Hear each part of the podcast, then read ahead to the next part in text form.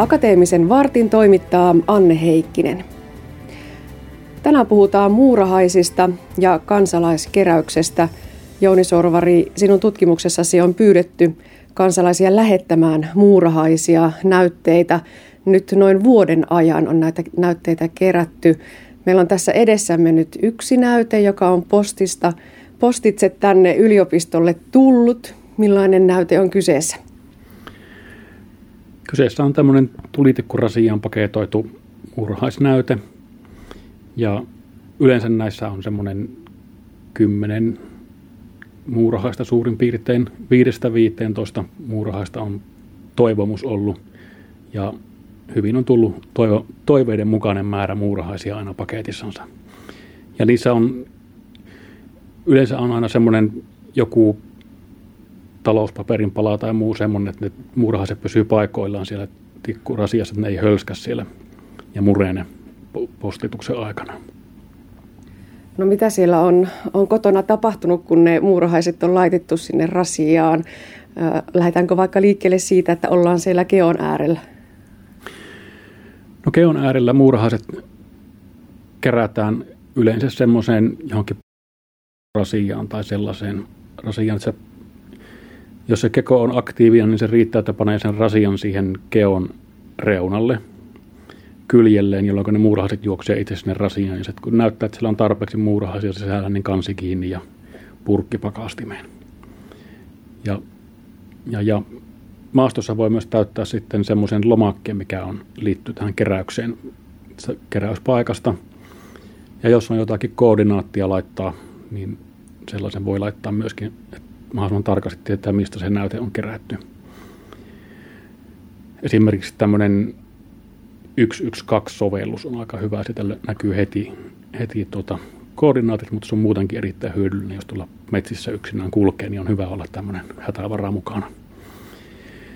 Sitten kotona pakastimessa, kun pari päivää on muurahaiset olleet, niin sitten pakataan ne johonkin, jos tämmöisen tulitikkurasiaan tai johonkin muuhun pieneen rasiaan. Monennäköistä pikkupurkkia on tullut kyllä postissa.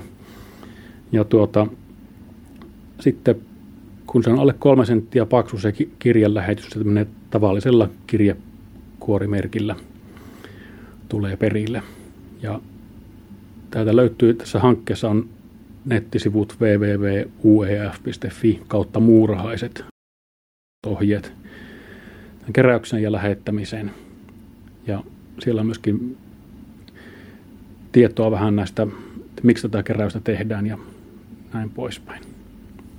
Ja tosiaan melkein yhtä tärkeää kuin se itse muurahainen, niin ovat ne tiedot, että mistä ja minkälaisesta paikasta.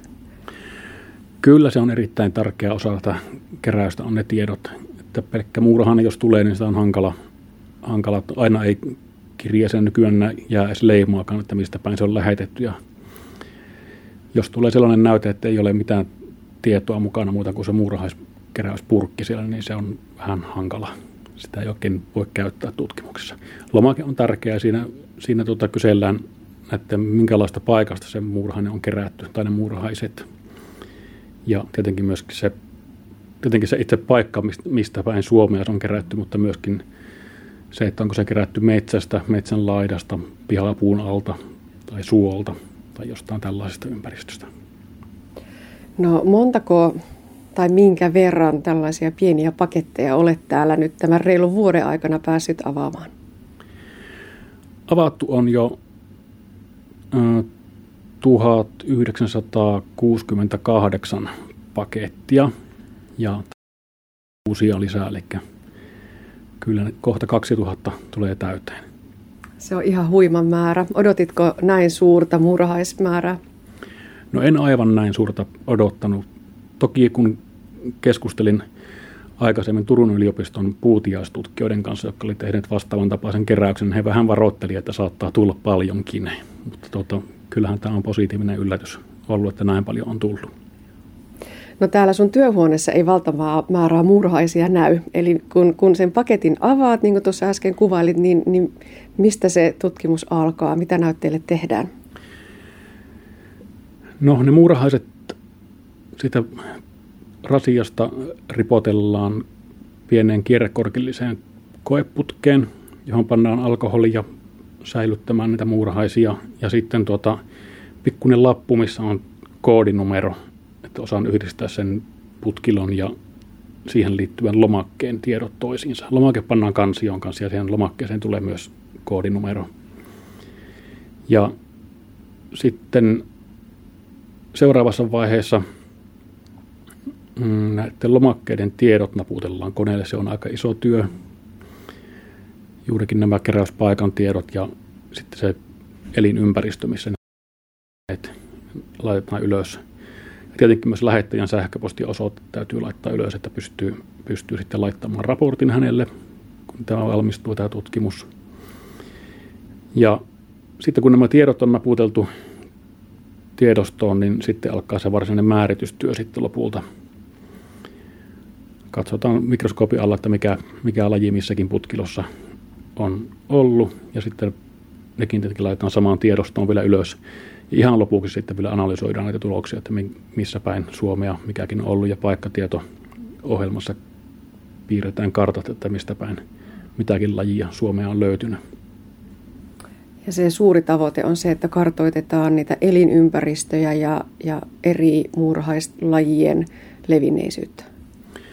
Kyllä eri lajien levinneisyyttä. Tässä on muutama laji, mitkä on, tiedetään, että ne menee läpi Suomen kyllä. Mutta sitten on osa lajeista on semmoisia, mitkä, mitkä painottuu eteläisempään Suomeen. Ja se tarkka levinneisyysraja ei ole aivan, aivan tiedossa kovin tar- suurella tarkkuudella ainakaan, että tässä se tarkentuu. Ja puhutaan siis kekomuurahaisista, eikö niin? Kekomuurahaisista ja sitten siinä on myös muutama muu samaan sukuun kuuluva muurahainen, mikä eivät ole varsinaisia kekomuurahaisia, mutta rakentavat jonkinnäköisen kekorakenteen. Kekomuurahaisiahan meillä on viisi kappaletta Suomessa ja sitten tässä on, on tuota reilu toinen mokoma, mokoma sitten tuota, näitä muita, muita muurahaisia, mikä on samaan värisiä, punamustia ja rakentavat jonkinnäköisen keon tapaisen ainakin. Osaa rakentaa ihan näyttävänkin keon. No onko siellä tullut sellaisia yllätyksiä, että kun olet pakettia avannut ja, ja sitä paikkatietoa ja, ja muuta tietolomaketta lukenut, niin on tullut sellainen, että oho ja ahaa? No tuota, mm, tuttuja paikkoja tietenkin on tullut ja myöskin niin päin, että kun on, on laittanut nämä tiedot ylös ja sitten liikkuu tuolla kesä, kesäisessä Suomessa, niin että ahaa, tästäkin muuten on tullut näyte. Muistaa sen.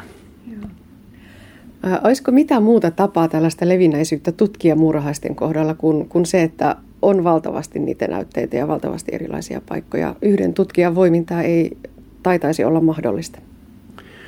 No ei kyllä, kyllä on mahdollista käytännössä.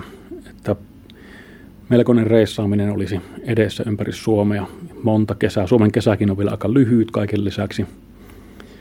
Ja, ja kyllä tämä on niin aivan ylivoimaisen hieno ja helppo tapa tuota, kerätä tämmöinen aineisto. Plus sitten vielä, vielä tuota, kun katsoo niitä lähetyksiä, mitä on tullut, siellä monesti saatekirjeitä mukana, että miten innoissaan ihmiset on ollut ja olleet ja tuota, ovat olleet tyytyväiset tämmöiseen hankkeeseen pääsee osallistumaan. Siellä on varmasti tosi paljon semmoisia yksityisiä ihmisiä, luonnossa liikkujia. Onko myös koululaisia, luokkia, päiväkotiryhmiä, partiolaisia? No juurikin näitä on ollut. Koululuokkia on ollut jonkin verran ja tuota, partiolaisporukkakin on yksi ollut osallistunut ja muutama päiväkotiryhmäkin on ollut, ollut tuota eri puolilta Suomea tässä mukana. Ja viime vuonna Lahden seudulla jossakin lukiossa annettiin biologian opiskelijoille opintopisteitäkin siitä, että he keräsivät muurahaisnäytteen tähän hankkeeseen. Oo, aika mahtavaa. Ja se hyöty, minkä, minkä tuota, ihminen tai, tai ryhmä, joka on kerännyt muurahaisia ja lähettänyt niitä, saa, niin on raportti. Onko näin, että nyt joku väliraportti on jo lähetetty? Kyllä väliraportti lähetettiin viime keväänä niille kansalaisille, jotka kerkesivät osallistumaan ja viime vuoden puolella tähän hankkeeseen.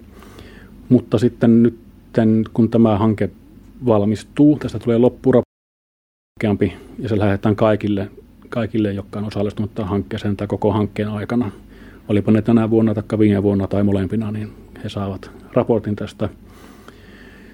ihan tuloksista, mutta myöskin sitten kerron näistä lajeista, mitä, mitkä tässä on ollut tutkimuksen kohteena, niin kerron niistä tarkemmin vähän tämmöisenä vastalahjana saaduista näytteistä. Mm. Niin varmaan kovin moni ei välttämättä tunnista edes, että mikä muurahainen on ollut kyseessä, minkä lähettää. Eli tosi kiva sitäkin kautta saada sitten laajempaa muurahaistietoa. Kyllä tosiaan, kun nämä kaikki on päällisin puolin samannäköisiä punamustia muurahaisia, niin se on aika yllättävää, että sillä kuitenkin on toistakymmentä lajia näitä, näitä tuota, punamustia kekoja rakentavia lajeja. No mitä on, ajattelet itse tutkijana ennakkoon, että millaista muutosta, millaista liikettä siinä lajien levinnäisyydessä on ja, ja tämä aina meillä puheessa oleva ilmastonmuutos, niin vaikuttaako se jollakin tavalla? No pitkällä aikajänteellä se saattaa vaikuttaa niiden lajien levinneisyysrajoihin, eli nämä eteläisemmät lajit saattaa pikkuhiljaa liikkua pohjoisemmaksi, mutta myöskin niin päin, että meillä on tämmöinen pohjoinen kekomurhaslaji, joka meillä on itse asiassa kaikkein yleisin laji Suomessa, niin esimerkiksi tuolla Keski-Euroopassa niin se on jo huomattavan harvinainen ja se ainoastaan vuoristossa enää pärjää siellä. Eli se viittaa siihen, että se ei taas liian lämpimästä enää pidäkään sitten, että se, se laji saattaa hieman taantuakin, jos oikein huonosti ilmasto pääsee muuttumaan. No onko kaikki muurahaislajit jo löydetty? Voiko käydä myös niinkin onnekas sattuma, että sulle tulee postissa joku sellainen laji, mitä ei ole vielä tähän asti määritelty? No se ei, ei ole kauhean todennäköistä, mutta, mutta, mutta mahdollista on, että tulee, tulee tuota, semmoinen laji, mitä Suomesta ei ole koskaan löytynyt.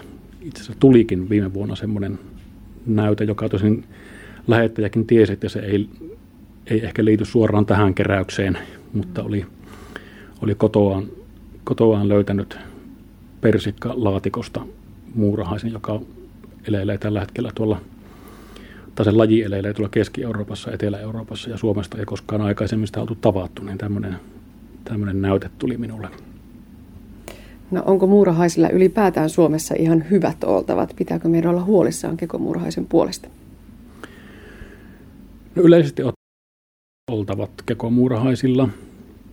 Metsää vielä toistaiseksi riittää. Ja tuota, ehkä suurin huolenaihe on, on tuota, tämä ilmaston muuttuminen, että jos tämä meidän yleisin kekomuurahaislaji, niin sille alkaa käydä liian, liian tuota, lauhaksi nämä kelit. Ja, ja kovin laajoista metsänhakkuista nämä muurahaiset eivät, eivät, tai kaikki lajit eivät piittaa. Osa tulee toimeen hyvin nuorissa paikoissa, että saattaa jopa hyötyäkin metsänhakkuista, mutta osa taas, mikä viihtyy vanhoissa metsissä, niin ne, ne tietysti sitten eivät niinkään, niinkään hyödy niistä metsänhakkuista. Ja vielä se suuri kysymys, miksi muurahaisten puolesta kannattaa taistella, mitä hyötyä muurahaisista meillä on tässä ekosysteemissä? Muurahaisilla on todella monipuolinen rooli ekosysteemissä.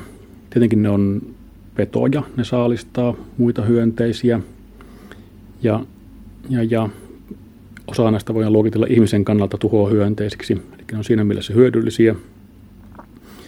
Mutta ne myöskin muuttaa metsämaan ravinne, ravinne tuota, tilanteita. Pesien ympäristössä on ravinteikkaampaa kuin kauempana – ja se voi vaikuttaa sitten positiivisesti myöskin puiden lähellä varsinkin. Ja, ja onhan ne mainioita eliöitä tuolla metsässä, mitä seurata. Siitäkin voi saada hyvinvointia, kun seuraa muurahaisia. Joo, lähtee muurahaispolkua eteenpäin ja löytää sitten keon. Kekoon ei pitäisi mennä koskemaan, eikö niin? Siellä on hyvin tarkka ilmanottojärjestelmä esimerkiksi. Eli aika tarkka saa olla siinä keräyksessäkin, että ei mene sohimaan kekoa liikaa. Joo, kyllä tämä keko on, keko on tuota, tarkoitettu pitämään vesiloitolla pesän sisältä, mutta myöskin estämään liikan lämmön haihtuminen pesän sisältä pois. Eli pitäisi yrittää kerätä murhaiset niin, ettei vahingoita sitä keon pintarakennetta. Ja se tapahtuu niin, että asetetaan se astia tosiaan vaikkapa pakasterasia hellästi siihen keon pintaan ja sitten odottaa, että muurahaiset siihen itse kömpivät. Kyllä, muurahaiset on niin uteliaita, minkä ne sinne menevät itse sinne rasiaan varsinkin jos on lämmin keli ja keko on aktiivinen. No nyt eletään syyskuun alkua. Miten pitkään keräys jatkuu ja muurahaisia voi vielä lähettää? No jos viime vuotta pidetään esimerkkinä, niin viime vuonna tuli vielä lokakuun puolella hyvinkin vielä näytteitä. Lokakuun 20. päivän kieppeillä muistaakseni tuli viimeiset kerätyt näytteet. Kun muurahaiset ovat aktiivisia, niin näytteitä voi kerätä ja lähettää. Kyllä. Ja sitten se teidän lopullinen raportti, niin millaisesta aikataulusta siinä puhutaan? No nyt kun näitä murhaisia on aika paljon tullut määritettäväksi ja näitä tietoja on paljon naputeltavana, niin kyllä se tuonne kevätpuolelle menee se, kun se raportti valmistuu.